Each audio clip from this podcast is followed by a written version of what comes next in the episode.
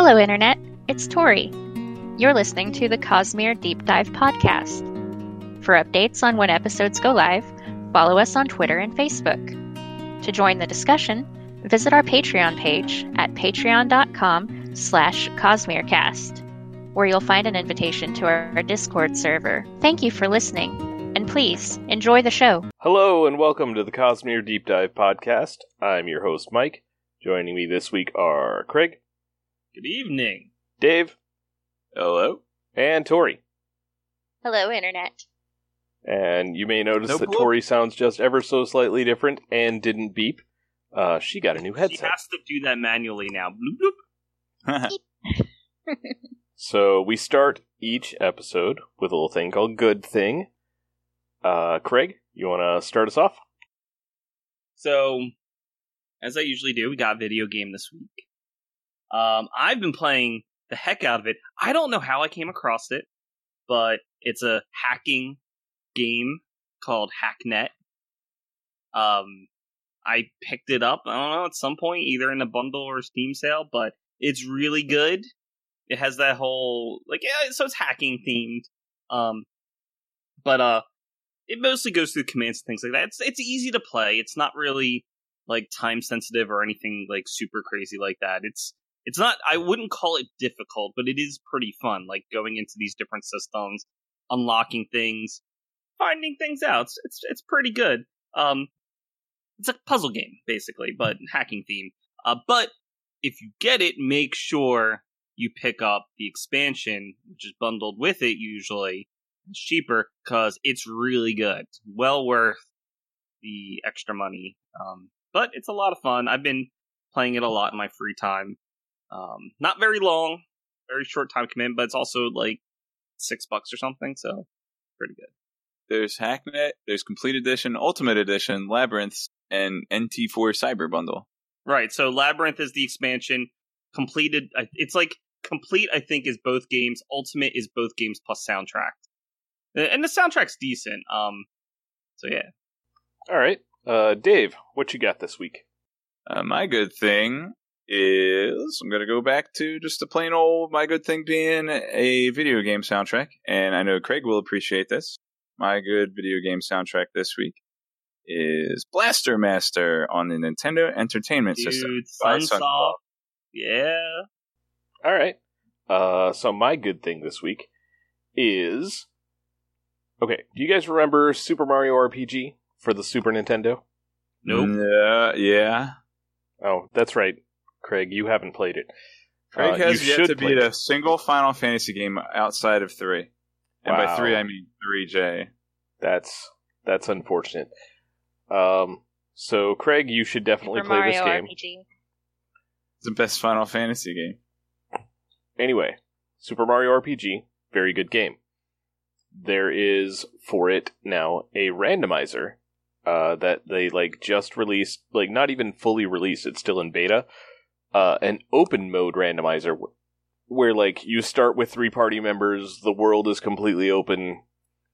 Bosses are like randomized, so like you know you go to a place that normally has a boss fight. You fight a boss, but it doesn't necessarily or like it isn't necessarily that boss and like their their stats are scaled to you know where um yeah to like where So, where you fight like, them Mushroom Way, where you would fight the Hammer Brothers. yeah You might find Culex, but he'll be the strength of the Hammer Brothers. uh Culex is actually a separate flag like he doesn't normally get mixed Uh, in unless you specifically choose him to So it could be Booster, but have power of Hammer Brothers. Correct. Um, and like the the the basic mechanics of whatever whatever actual boss it is, um, still go through. Like so, if for whatever reason like that first boss fight where Hammer Brothers should be ends up being like Bundt, you still have like the specific Bundt mechanics where you have to physically attack to blow out the candles, and it doesn't matter how much damage you're dealing. Um, which I'm pretty sure that specific case is why you start out with three party members instead of having to like go and recruit them normally like you would. Uh, Hmm. Anyway, it's super duper fun. Really, really enjoying it. Highly recommended. Dude, Yeah. there's just so many randomizers coming out, and it's really good. I, I'm I'm a huge fan, as you probably know. If you're on this channel, I know not for the podcast, but on my channel, I'm big into randomizers. And I Cross, I think, is even bigger because he actually does a variety. Sorry, Dave, not Cross, but uh, a variety of randomizers, and it's just it's just nice to see it becoming a big thing. It's a shame that there's still some like people that are salty about randomizers existing because I think it's good for the community.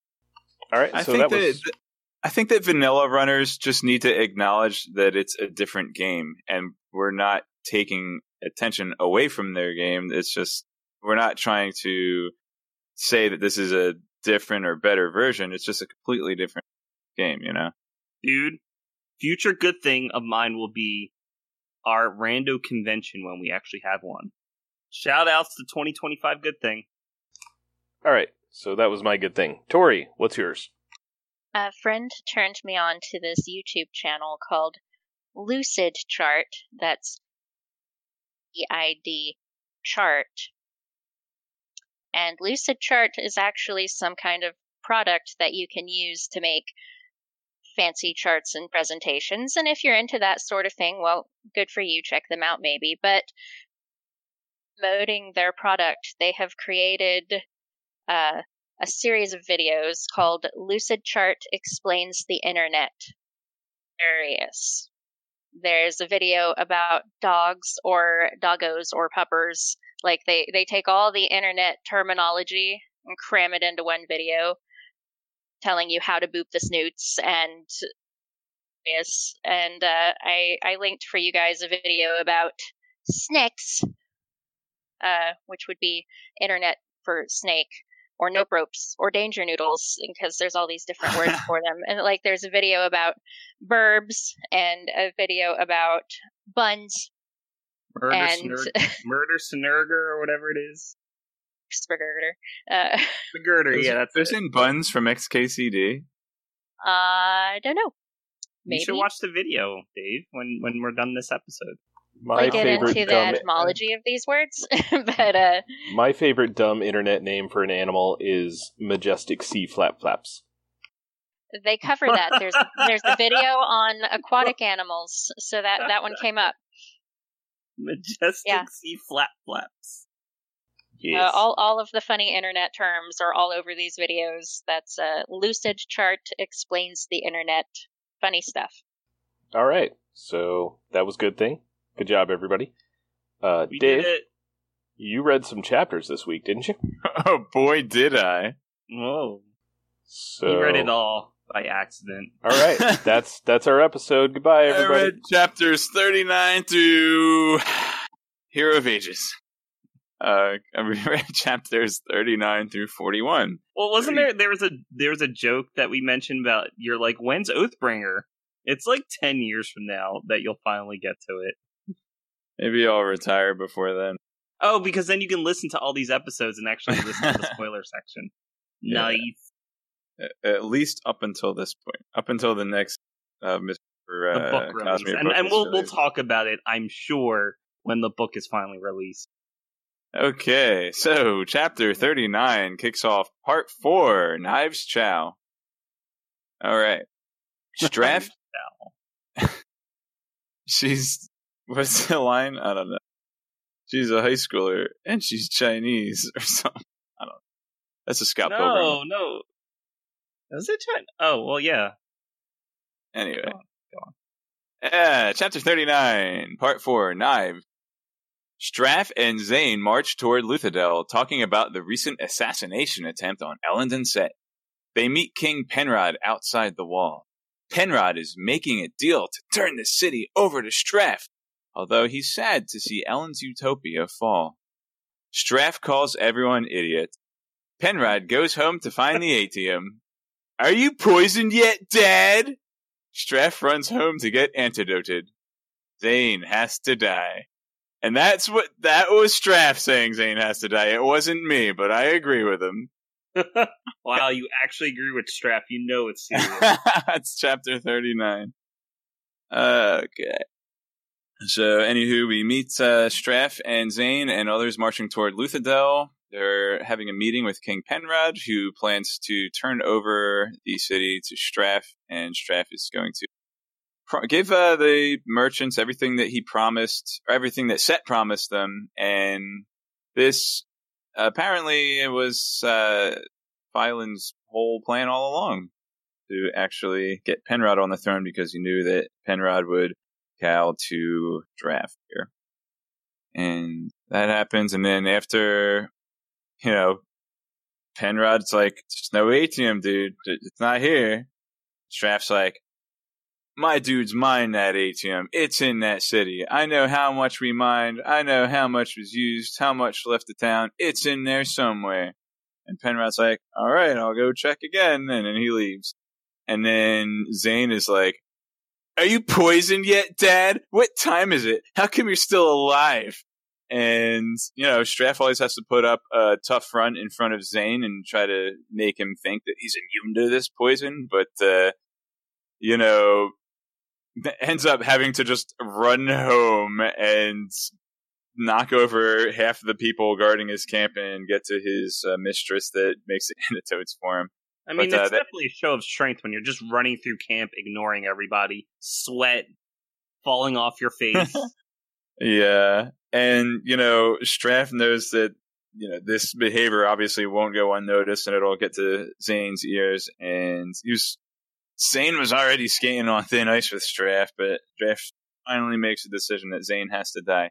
And a quick note during their conversation about the assassination attempt on Elend, we do get confirmation that Zane actually sent th- these are six missing sons of Straff that Zane sent in to attempt to assassinate Elend, and Straff is super mad. He's like, "I'm gonna have to go make more babies." Uh, but uh, anyway, he he has several sons that are secret Allomancer's, and uh, these six were just that Zane's own half brothers. And he, yeah, think of it. That he is sending his half brothers. we're So- gonna there's there's more to it than that, and it, we're gonna get that into I think chapter forty. And gosh, dude, I just I have a recent theory because you know the Discord's not public, and I write my theories down in the Discord. And my most recent theory was originally I hate Zane, but I've since updated it to say Zane is the worst. All right, so chapter thirty nine's over. I mean, Draft. it's basically true. Well, It, this is not up for debate. it's it's a theory. I mean, No, it's not no, as airtight as the uh as the Conjuroxin theory, but I'm sorry, Doxandra. It's, it's a theory, a Mistborn theory. Yeah, it's a theory. It's not a fact. Oh, Tori, you got Dang, something I think us? Tori's got a little crusherino on a certain mistborn emo kid. Please no. No, I don't. but uh, so main, main points of chapter 39 penrod's given the city over to straff and straff it has finally reached the end with zane and decides he needs to kill him any questions about chapter 39 anything from chat Uh, so we do actually have something from chat.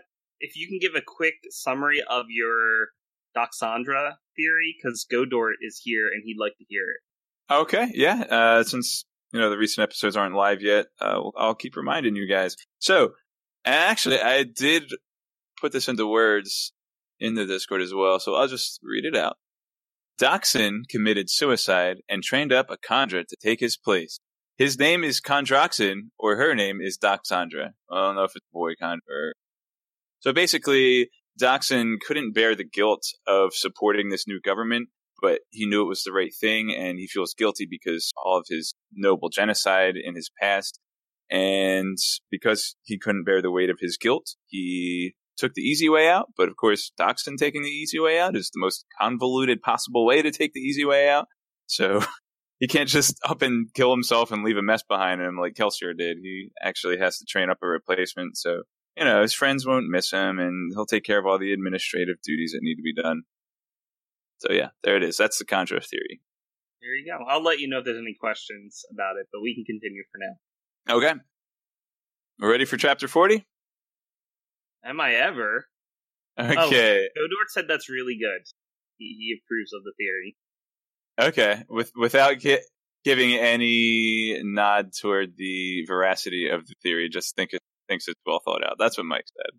Yep. Okay. So I have chapter 40 split up into two sections here. First section Vin wakes up. Elend flinches. OreSeur pup is near Mur. Did OreSeur break the contract to protect Vin? Vin really needs to go read that contract. Just or, or, or on screen. We need to read it on screen.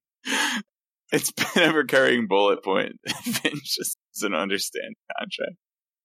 Uh, Vin thought she recognized one of the unidentified assassins. Elend says Vin was amazing, but she feels like a knife. Vin drinks drug soup. Okay, so here is a scene with Vin recovering in bed after having fought off six mistings to protect Ellen eventually. And during that fight, she caught a glimpse of Elend looking at her in with with a face that sh- she took uh, to be horror. She thought he was horrified by how gruesome she was and how overly powerful she was and how violent she was. Uh, so you know, Elend's kind of flinching when Vin wakes up uh, made her recall that feeling of you know being being horrif- horrified, being hor- a scarediness toward her. Uh, so we also learned that uh, the OreSeur pup took uh, massive damage, and OreSeur had to abandon the uh, wolf body that he was using. And she also recalls that OreSeur actually attacked a human being, which uh, is, in her thinking, she's not sure if maybe he actually broke the uh, kandra human relations contract by doing so. And then Vin thinks about, you know, like, oh, I think I recognize one of the assassins. And I think that's reasonable from our perspective because she knows, because they're all brothers. right? And she knows Elend very well, and she knows Zane kind. She knows what Like, Zane looks like. She's like, this guy looks familiar somehow. Right. It, Uh, it did, she didn't realize that Zane was Elend's half brother at first until I think he admitted to her at one point that he was. Hmm. So it's like she, sh I guess you could sort of see a resemblance. Of course, they're all half siblings, so they're not going to have like the exact same facial features, but they're all going to look. right, they're all half right? brothers. hmm So I think it's reasonable that she would possibly recognize one. Okay, so So real Elend- quick, real oh, go on. Yeah, yeah. You mentioned Vin has to read the contract. Absolutely agree. You realize if Elend had the contract and not Vin, he totally would have poured over that thing. Like Sazed would have been there. They Why would have she just give it to Elend or it to read over?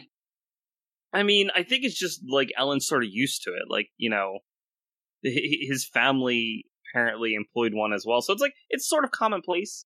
He's like, yeah, they have a contract. He knows about it. No big deal.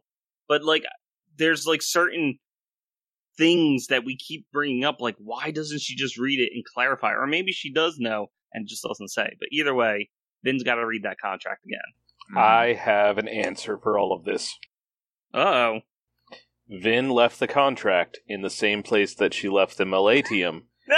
and she doesn't remember where she put any of it. Clearly, the contract is That covering solves the Middle East. everything. Of That course. makes perfect sense. Craig, why didn't you? wh- Craig, we were having this whole Malatium argument, and uh, for those of you maybe not that haven't heard more recent episodes, I I have determined that all Vin needs to do to find the kandra is earn Malatium, and she'll either see an echo of a different person from uh, who she's looking at, or she won't see anything. Either way would reveal that the person she's looking at is a kandra. And I don't understand why she doesn't have Malatium. And Craig came up with this whole, well, she she decomposed all of her Malatium to get the Atium and separate the gold from it. And I mean, heck, Mike's on the nose. She just lost it. There you go. Craig, you didn't think of that. No, no, I did not. Well, uh, anyways, so Vin recognizes one of the assassins, or thinks she does, and Elend, you know, just basically just fan, tries to fanboy all over Vin and talk about how awesome she is, and she's just like, "Oh, I feel like a knife," and then Vin has this bowl of soup. I think Elend brings it in, or he says that Sazed sent it and said to make sure that she drinks it. And she's like, Yep, there's drugs in it. Oh, well, I guess I'll just drink it anyway. And then she drinks it and gets uh, knocked unconscious by the drugs. And that's the end of the first part, chapter 40. I have a lot of bullet points for the next part, actually. Okay. All right. okay. Oh, any any questions about the first part? Did I miss any? Do it. End of chapter. Whatever. Okay. Uh, I think we can continue. Second half of chapter forty. Uh, let's read my bullet points out. STF the heck up, Zane. You spent all this time making Vin feel guilty for being a knife, and now you're trying to make her feel guilty for protecting people. Just get lost, kid. She's not going to fall in love with you or anything. You're just trying to sound all pseudo philosophical and edgy, but you're not cool, and the things you say don't make any sense. Better be gone by the time Elend gets back with Vin's pizza. And don't forget to close the window because when you leave, because you're letting in the mist, and we all know that the mist has been targeting pizza delivery men lately. I don't think it means to be violent. It really likes pizza. But this pizza is for Vin and Elend to share together. So if the mist eats their pizza, I'm going to be really upset. Plus, they promised me leftover. Holy crap! Zane You just convinces Vin Wow. that the assassins were sent by Cett. Eye rolling emoji. Vin has an inkling to straight up murder Straff and Cett. But that's Kelsier's way. Not Vin's way. Not Elend's way. Zane tries to be all cool and mysterious while showing tenderness toward Elend. But Zane basically killed six of his brothers to try to trick a girl into liking him. And Vin is supposed to be his enemy. Bros before foes, man. Zane gives Vin an atium nugget. Now she can make malatium and find the kandra. Oh, did you actually write that? OreSeur has a new doggy body. OreSeur did not break the contract, but he kind of sort of maybe risked his life to protect Vin. kandra did not exist for the Ascension. Vin burns brass and duralumin and hurts Puppy. Why you hurt Puppy, Vin? That's the end of chapter 40. Poor so, puppy. uh, yeah, so I really hope they get their pizza. That's all, man. So, which part do you want to talk about first? I The Zane wonder. part or the doggy part? the Zane part. We'll do it. We'll do it in order. So, uh, Vin wakes up from her drug nap and uh, first thinks that Elend has returned, but it turns out that it was Zane came in through the window, and Zane. Jeez, freaking hate this kid. Zane just he sends assassins after Elend to coerce Vin into protecting people, like protecting her loved one, Elend, protecting the general populace, all the people that are in the assembly room. And then he tries to make her feel guilty for using her ability to do good for people. Like, and she's like, That's she's like feeling guilty about it. Like, ah. That that is the type of person he is. And then, okay, so then Zane shows up. That that's what happened. Now Zane shows up to talk to Vin, and he convinces her that the assassins were actually sent by Cett. And she's like, you know, they did attack Cett, but they didn't really try to kill him. Probably uh, Zane's instructions as well. Um, eyes rolling emoji. So what you're saying, if I'm understanding correctly, is that if Vin had read even a single Spider-Man comic, Zane's words would be useless against her. Right, because she doesn't. She would know that her great power is responsible for all of her friends being alive. Right? Yeah, I I mean, I've read a lot of Spider-Man and watched Spider-Man movies and cartoons, and that's definitely how that saying goes. well, I mean, it's good for our episode, so we don't infringe on anything. yep. I mean, don't you mean Arachnaboy? That's true. Generic arachnoboy. Eric Arachnaboy. Yo, Godor. Now that you mention it, I did. I did uh, we ha- oh, I can't mention it right now. Spoiler section. Well, I'll type it in chat. Actually, we can type it in chat. While you're typing that in chat, I'll go back into Vin's inner monologue and thinking about how she should just go on a killing spree and kill Straff and Cett, and then all of her problems will be over. That's how Kelsier would handle the situation. But Vin is not Kelsier, so she thinks this is this is not my way. Dot dot dot, not Elend's way. And this is playing into you know Zane poisoning Vin against Elend and telling her how Elend is influencing her. So she does acknowledge that she may be handling things differently because of her relationship with Elend, or she may have changed because of her time spent with Elend.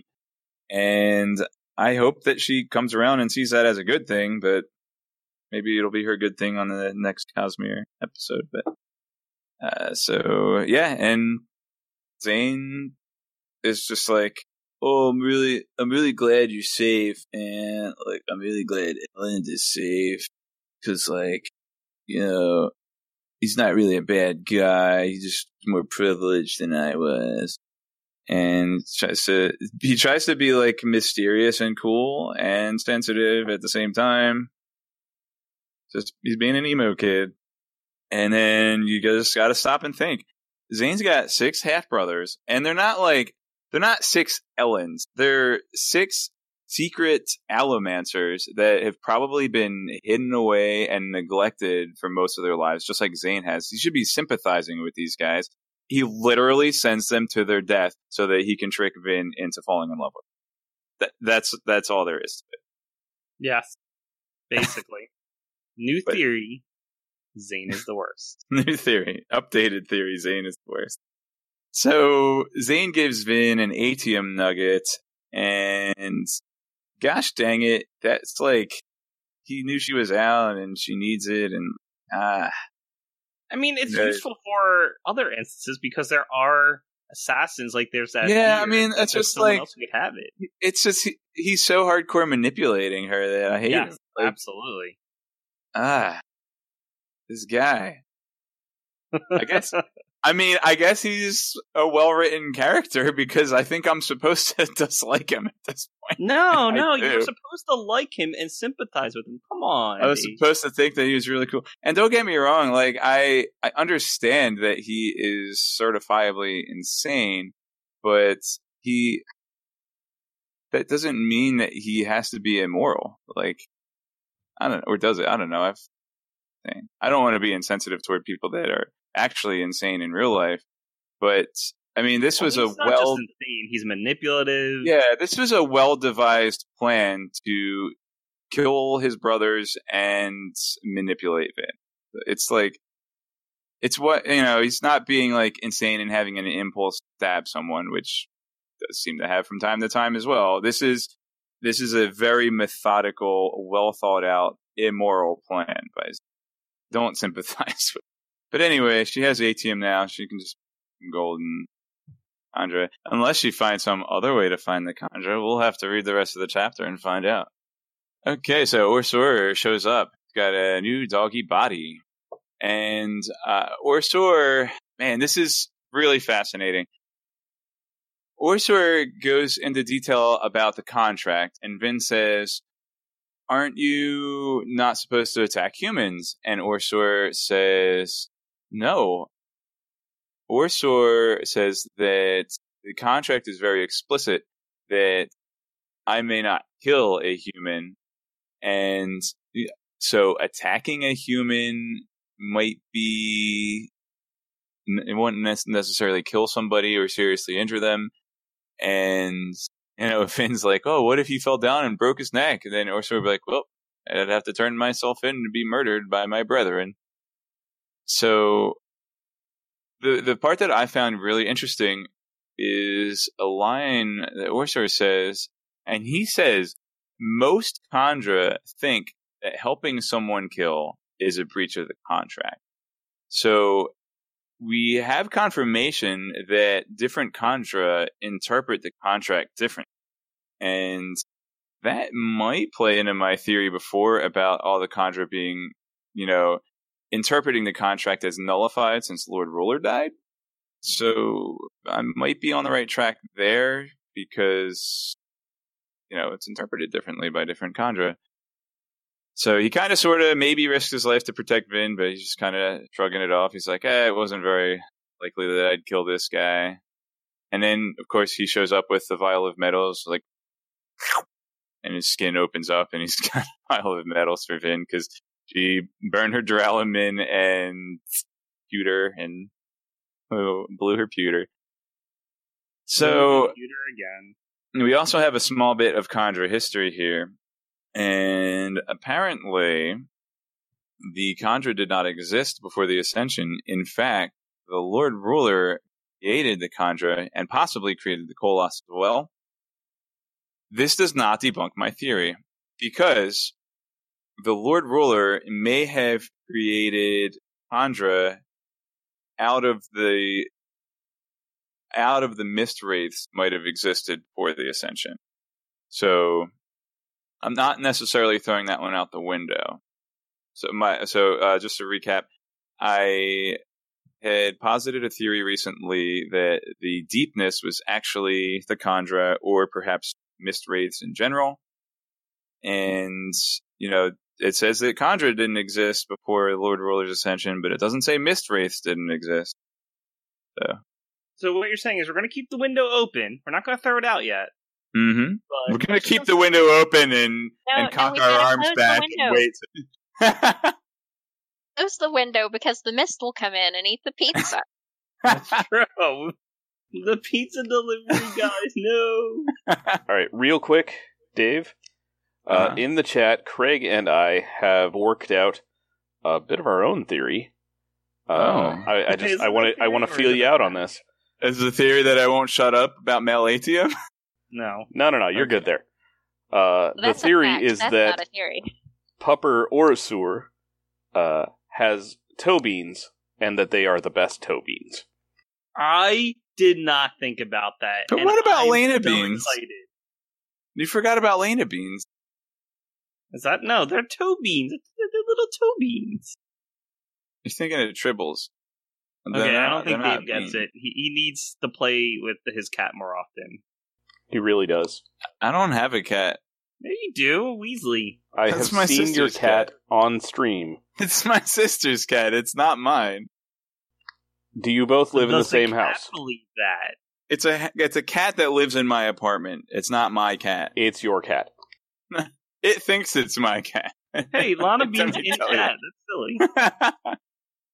That's probably why Mike was trying to. Anyway, Oh, nice. Godort Toasur. but he's got pupper toe.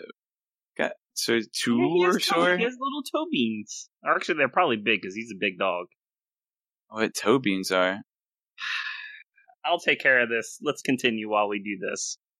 We get a little history of the Kandra, and you know, OreSeur, as always, is letting little details about Kandra society and Kandra history slip out, and Vin's thinking, you know, Kandra are unaffected by emotional allomancy, but the Lord Ruler also was able to pierce copper clouds, which was thought to be undoable. So what if I can find a way to push on the emotions of a Kandra? So she tries to push really hard on OreSeur. Nothing happens. So she decides to burn Duralumin and bronze at, or I'm sorry, brass, because I think she's, I forget, whichever one. I figured it out, and I figured out that it was brass. I think she was. That's a hybrid, so it's pulling no, it's pushing. So it's suppressing. So it's a she's she's a breezing. Uh, she burns She's brass, breathing. That's what it should be. called. soothing. She's soothing. and anyway, burns uh, brass and Duralumin, and OreSeur just screams out in pain, and it hurts him so badly that he has to go rest. And uh, Vin tries to apologize because OreSeur just risked his life to help her out, and how does she repay her? Him. Confirmed boy kandra, by the way. Vin just knows. Uh, That's also a fact. And when has Vin ever been wrong? So, Don't question. well, she's wrong about she.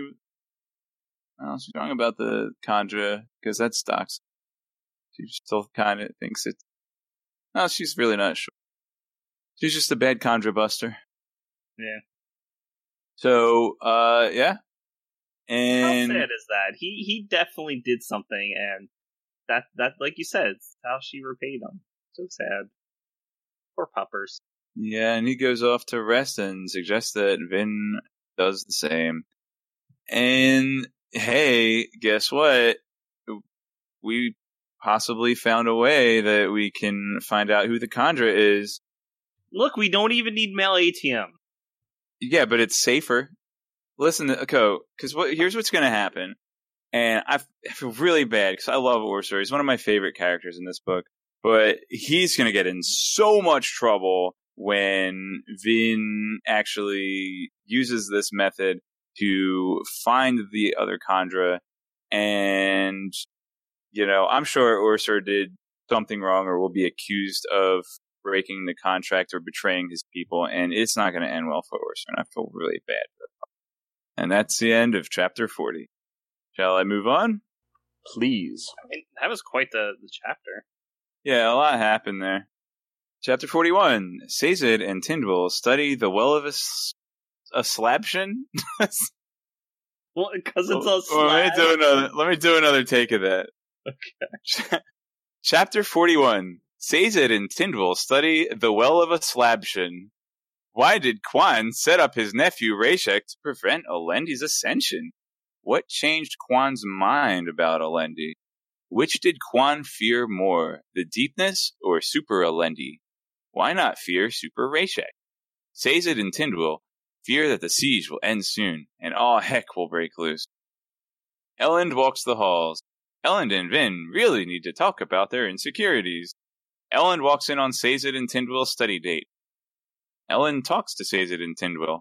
Elend decides to be kingly again.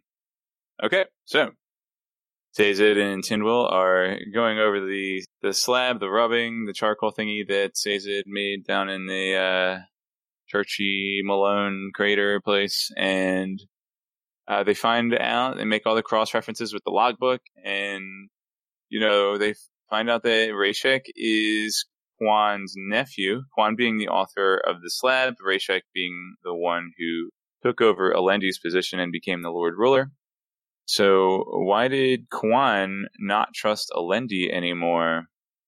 And we know why he wasn't uh, why he wasn't outright with his objection toward Alendi right away because he was proud and he wanted to keep his higher position, uh, having been the founder of the Hero of Ages. Uh, but you know, what's wrong with Alendi? What? Why did he suddenly not trust him anymore? And you know, he knew that Alendi was in general mild man- mild mannered and humble, and you know, he was afraid that Alendi wouldn't uh, give up the power after he had solved the problem of the deepness. But he also knows his nephew Rashek, presumably. He knows that he's a youth. He knows that he makes hasty decisions, kind of racist against the Khlenni people, and definitely wouldn't be able to control the power or give it up when the time came. So why not be afraid of Super Rashek? So these are the questions that they come up with and don't really answer at this time, for us anyway. And they talk about how the siege will end soon and the Koloss are coming and, you know, everything crazy is about to happen. They- They're basically saying, hey, Sandu Tsunami's coming. And then other scene, Elend's walking around in the halls Keep Venture. And, you know, he's reflecting on, uh, on the experience of seeing Vin actually fight. And he's just like gushing all about it and being like, man, she was really cool. She saved my life. She's the best. I kind of suck. Why does she want to hang out with me?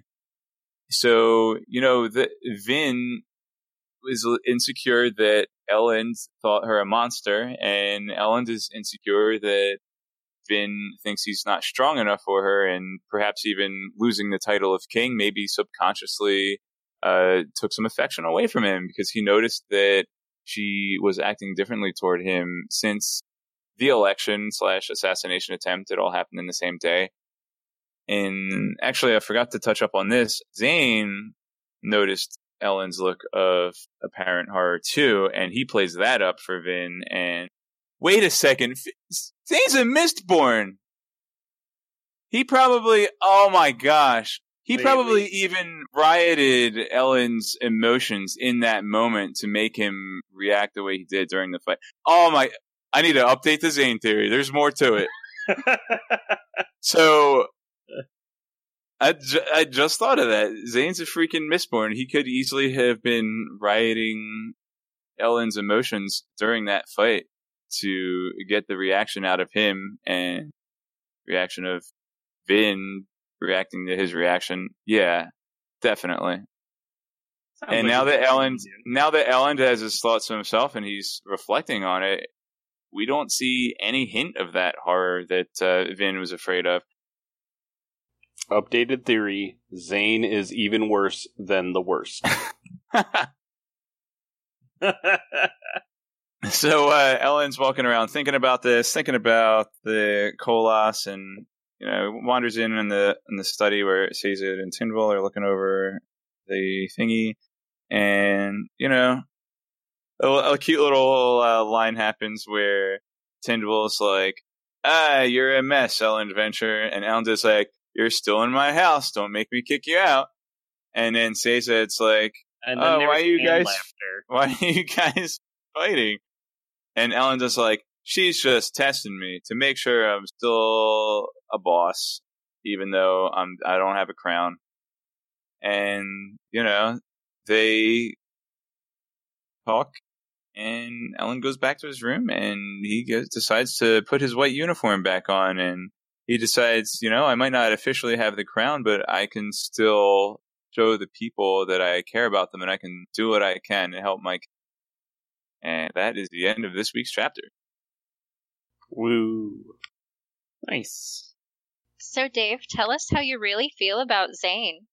yeah, d- don't hold back. He might be here soothing my emotions, so I can't trust what I say or even. So you have to make sure he's not around, then you can talk about him. All right.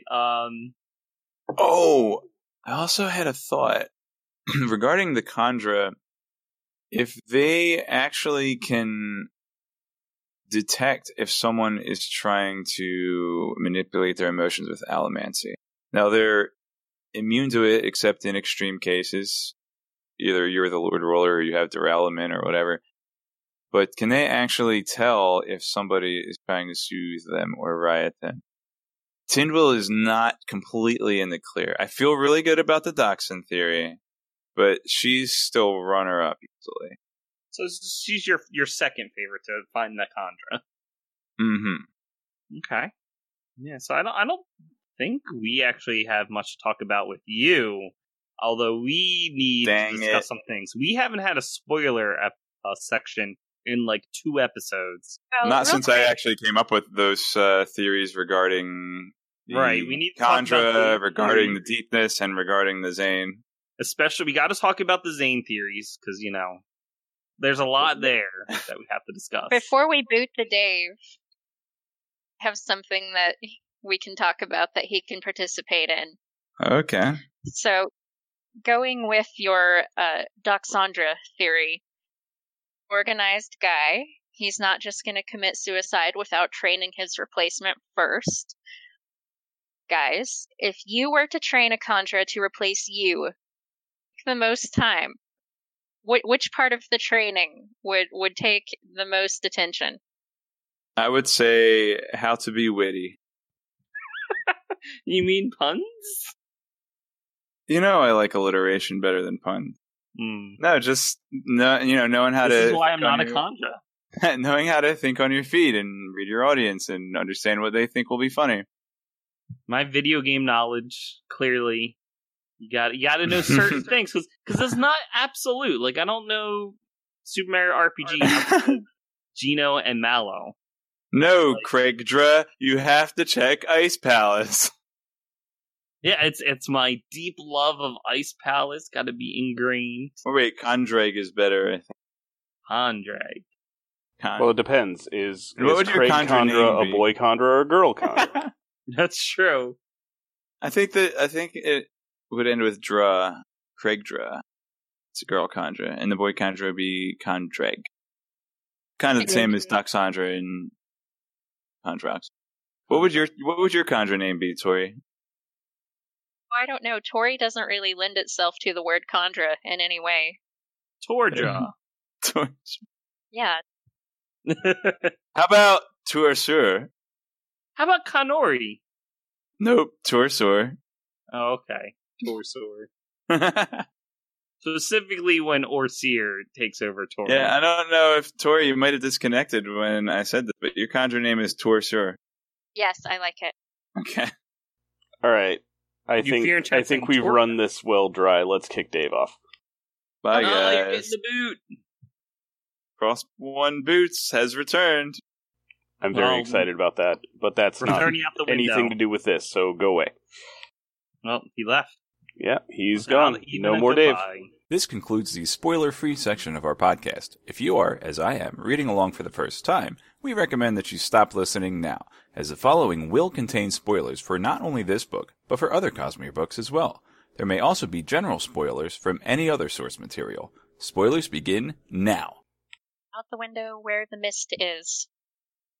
Yeah. Oh no, his pizza. delivery guys. Try not to look like a pizza delivery guy, Dave. All right, so we got spoilers up. I put the warning up. So, for those of you in chat who are just listening now, we will talk about anything from Brandon Sanderson. So, we could drop in some Oathbringer spoilers here. So, if you are worried about that, now's the time for you to mute or leave.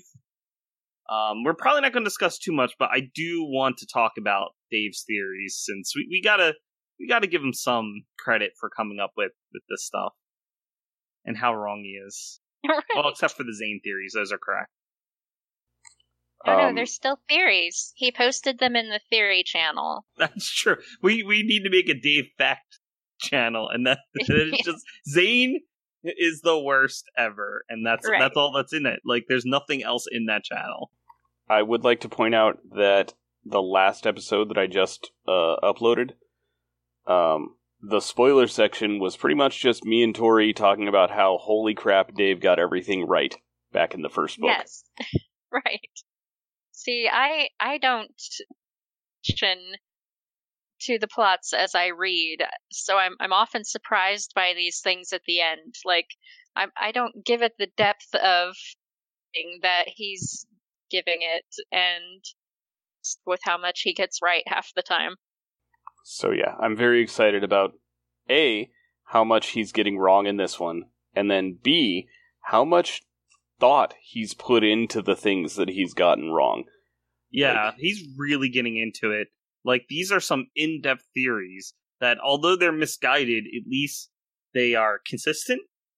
Like it, it does have some weight to them, and it's not just sort of, oh, I think it's just this. Because like with Elantris, that's sort of what it was because we didn't have enough. But now that he sort of knows how this works, what to expect, he can try to make some guesses, and it's working out really well for us because we get the we get this, yeah, we get to Um, talk about them.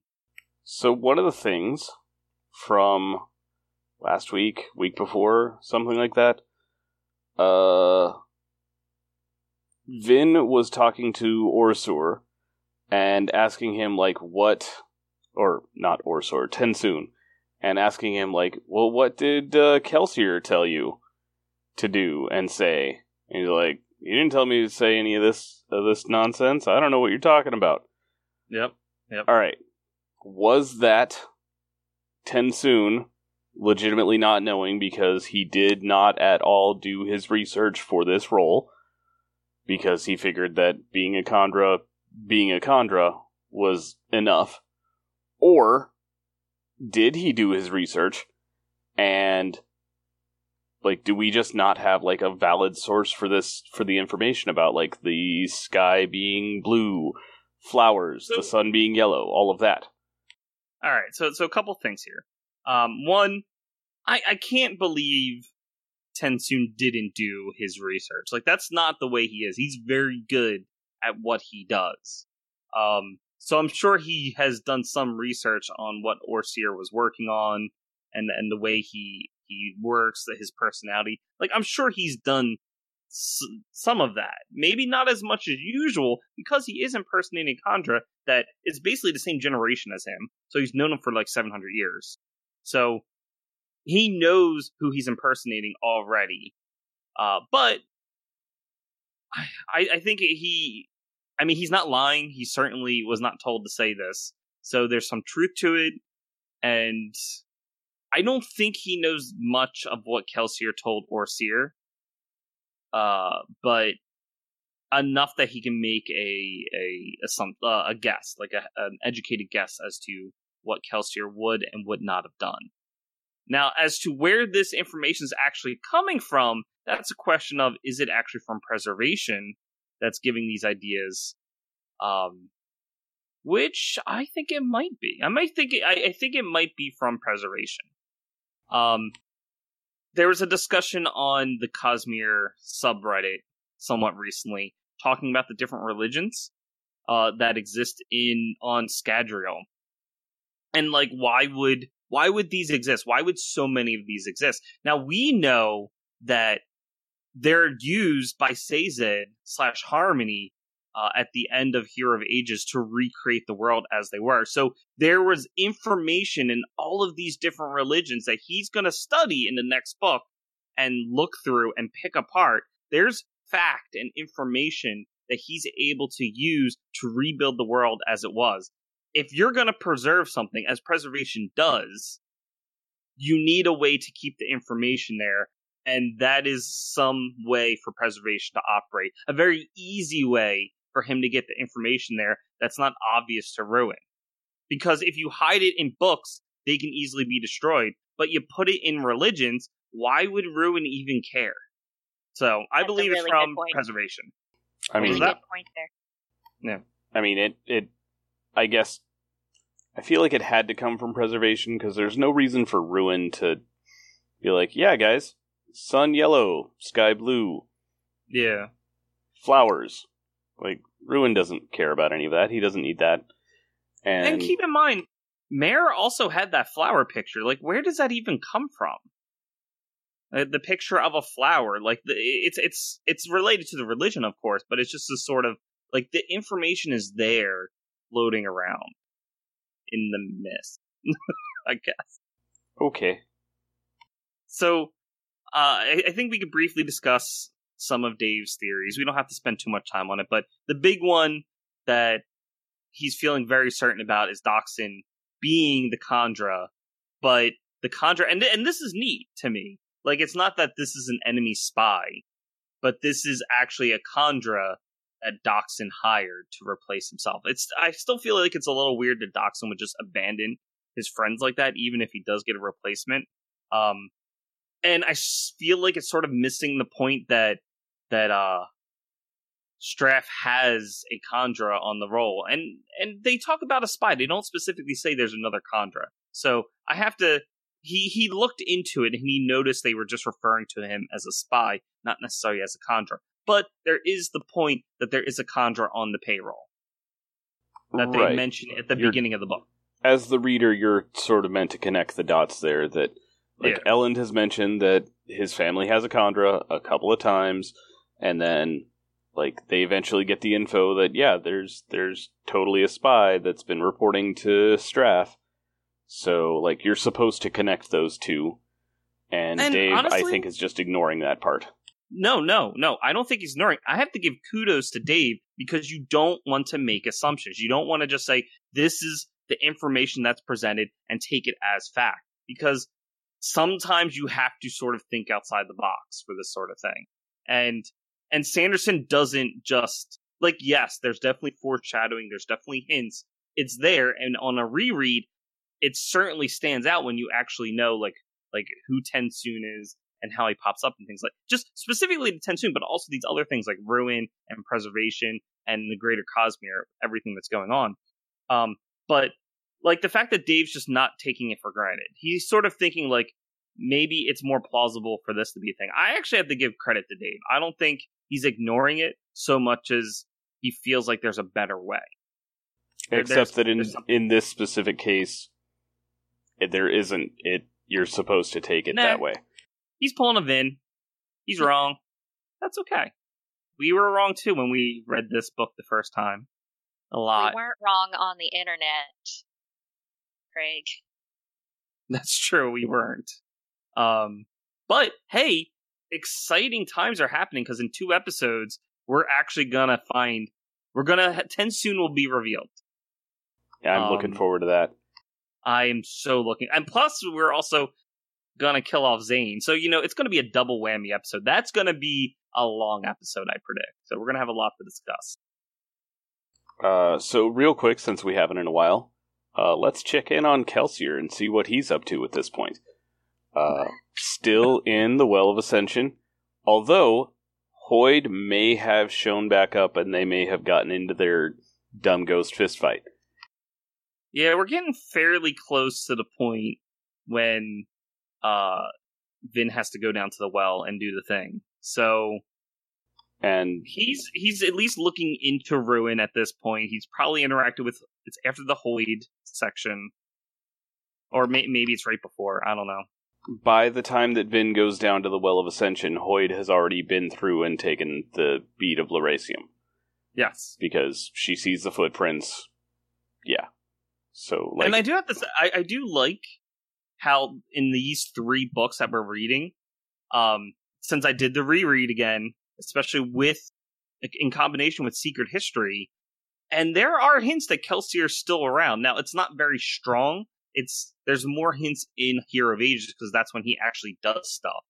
But the books make sure you don't forget about Kelsier. He's in one book up to this point, and yet he still feels like a major character in books two and three. He's constantly referenced.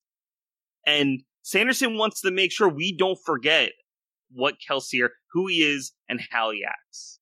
So it's good because he's gonna play, I feel, a major part in the Cosmere. Uh, at least he, he has a major part to play in Scadrial history.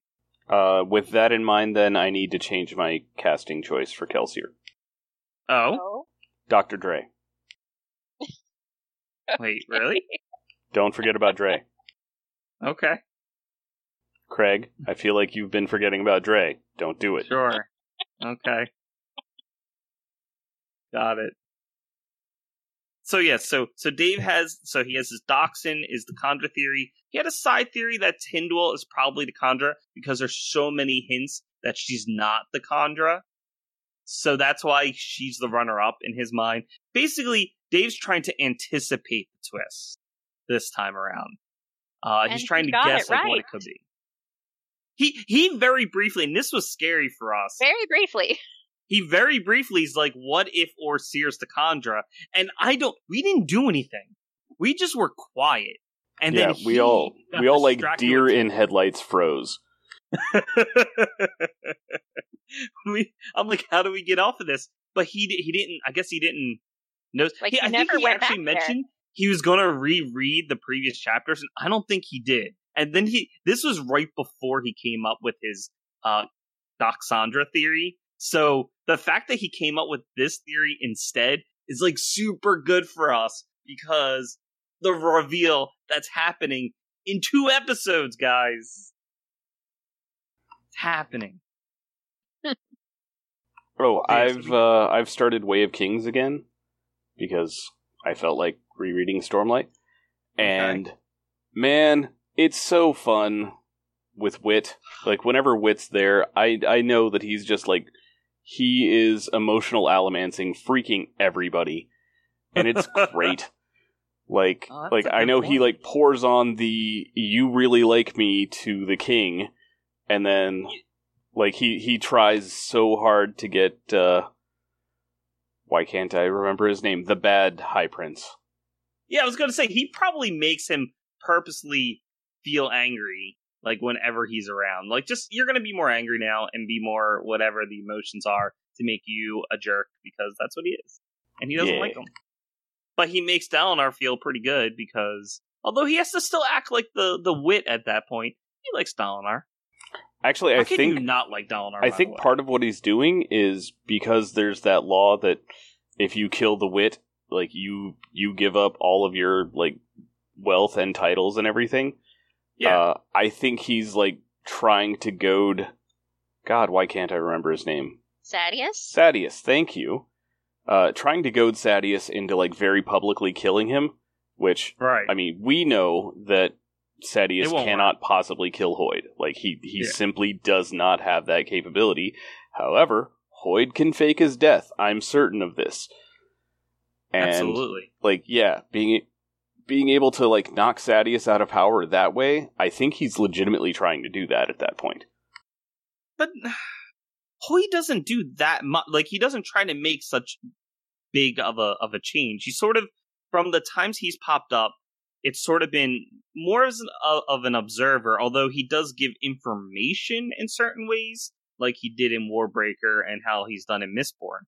Um, but he's never like really had a direct effect. If he makes Sadeas not be a high prince, I feel like that's a direct effect. Except That on would have had like some on on the other worlds, yes, you're right. He's taking more of a back seat. However, on Roshar, the the one guy he's got legitimate beef with is there. He's taking a much more active role in things on Roshar.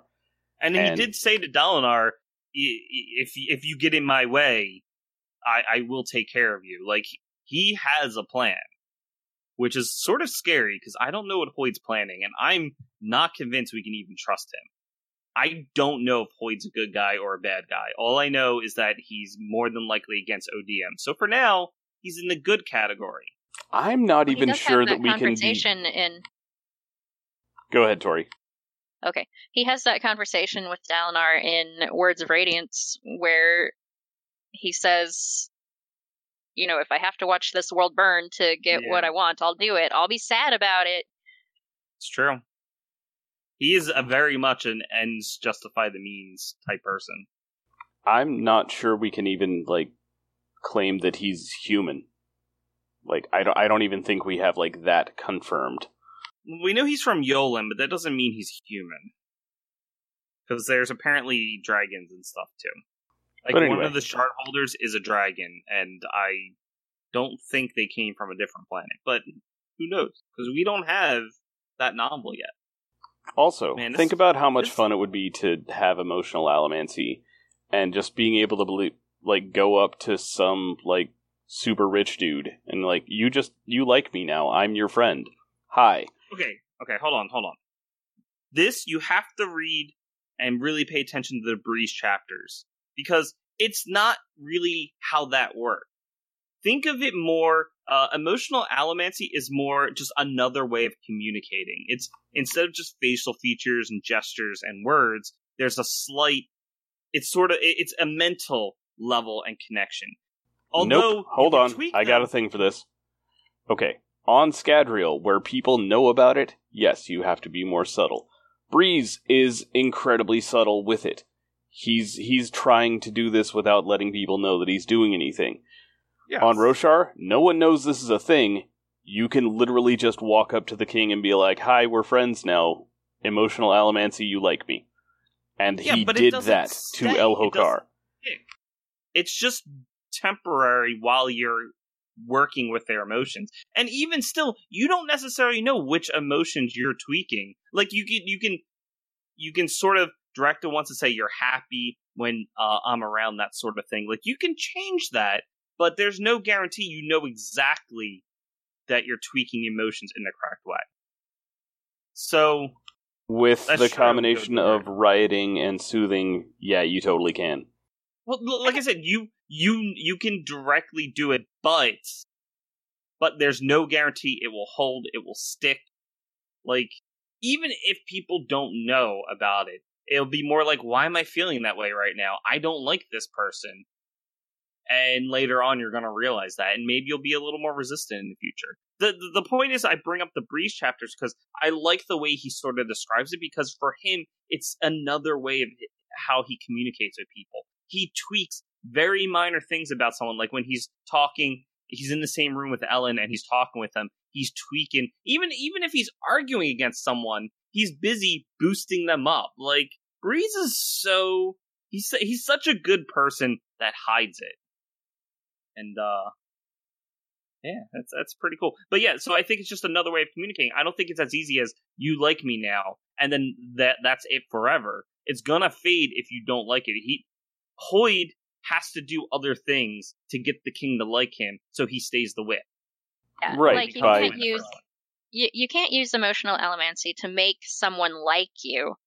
If they already like you a little bit, then you can riot that little Yeah. bit up to a lot. But if they don't like you at all, I mean, the most you could do is soothe away their dislike, I guess. For Them to like you. And Yeah. Hoid is doing that to Elhokar. Yeah. That's why Sure. he was able to be the wit, despite not coming from Roshar, not living on Roshar. Like he just shows up. He's not a light eyes, and Yeah, but I think he just told some. He tells some good stories. Like he's still fun to be around. Like when he's the wit, like he he he has some entertaining observations, makes you laugh. I could see him just charming his way to Elhokar, like normal charm and charisma, not just using emotional. Yeah, like no doubt he used emotional allomancy. I'm not doubting that, but I don't think he needed to rely on it. I think he could have breezed it more than just like went over the top and threw it on. I think it's just slight tweaking, and then Elhokar's like, you know what? I like the cut of this guy's jib. I'm gonna make him the wit, and then he's the wit, and he's funny enough to stay that way. all right, that's all I had. Anybody else have anything, or are we good? Well, I think you and I sh- should share this little thing that we had in on the discussion board. I think our audience will enjoy it. Why did Kwaan stop trusting Alendi? Oh yeah, Please. those were. So we we thought up some some possible uh, reasons for uh, Oh, Kwaan God. to stop trusting Alendi to pitch to Dave, which he could have read that. I don't know if he actually did. So Tori, you had the first one. You want to start? Yes. Alendi borrowed the car and brought it back with an empty tank. Alendi keeps flaking on social appointments they make. Lindy bought the groceries like Kwaan asked, but brought back too little change. Alendi clogged the toilet, but didn't say anything about it. For shame. Rashek said Alendi said something nasty about Kwaan's mother. I like how it just seems like Alendi's is like he's this passive aggressive jerk. It's sort of like, you know what? I thought I liked that guy, but I really don't. yeah. It's like the opposite of emotional allomancy. So, uh, but Dave did bring up that point about like why does why does Kwaan stop like trusting and liking Alendi? Um, but uh, it's this goes and he's going to get more information in Hero of Ages Ages about this, but it's not Alendi himself. It's what he would do, which is what Vin's going to do in a number of chapters. Um, so it really has nothing to do with Alendi specifically. It's the fact that Kwaan realized they were being manipulated to choose and go with Alendi, so he releases the power, Ruin gets out, and massive destruction, fires, everything. I think it's interesting that in the annotations for that chapter, um, Brandon says that he worried that all of this backstory, that going over it again, would probably be boring for some of the readers. Um, but he felt like it had to be done right there. About the Alendi and Rashek? Yeah, and I don't, I don't know. I. I like, yeah, I like when authors put all of the backstory in there. At least, do at it. least you get more information there than the contract. Yeah, when when they can do it just like that instead of first we're going to have a prequel chapter that you have to read Yeah. It's it's as it's introduced throughout the book. So you get little bits and pieces, you put it together, and you're like, oh, this makes sense. Hey, take it easy on prequel chapters because once we get to Stormlight, it starts off with a prelude, a prequel, and then a flashback. And then Well, we get so- into current day stuff. For defense of the Stormlight archives, they're specifically designed to basically be a trilogy within a book itself. Like each book is a trilogy, sort of. There's like three three parts for the main story. There's the interlude chapters. the backstory chapters, which is there's like all there's like five different stories in per book. We're gonna have we're gonna have fun with that when we finally get to there. Also, the And even chapters. with the Go ahead, Tori. chapters in Stormlight, but they were well done. Uh, kind of like y- you know when you read the Wheel of Time series, it starts with the massive flashback chapter about um, the dragon, the the first one, not not Rand, but uh, Lews Therin. It starts with a chapter about him.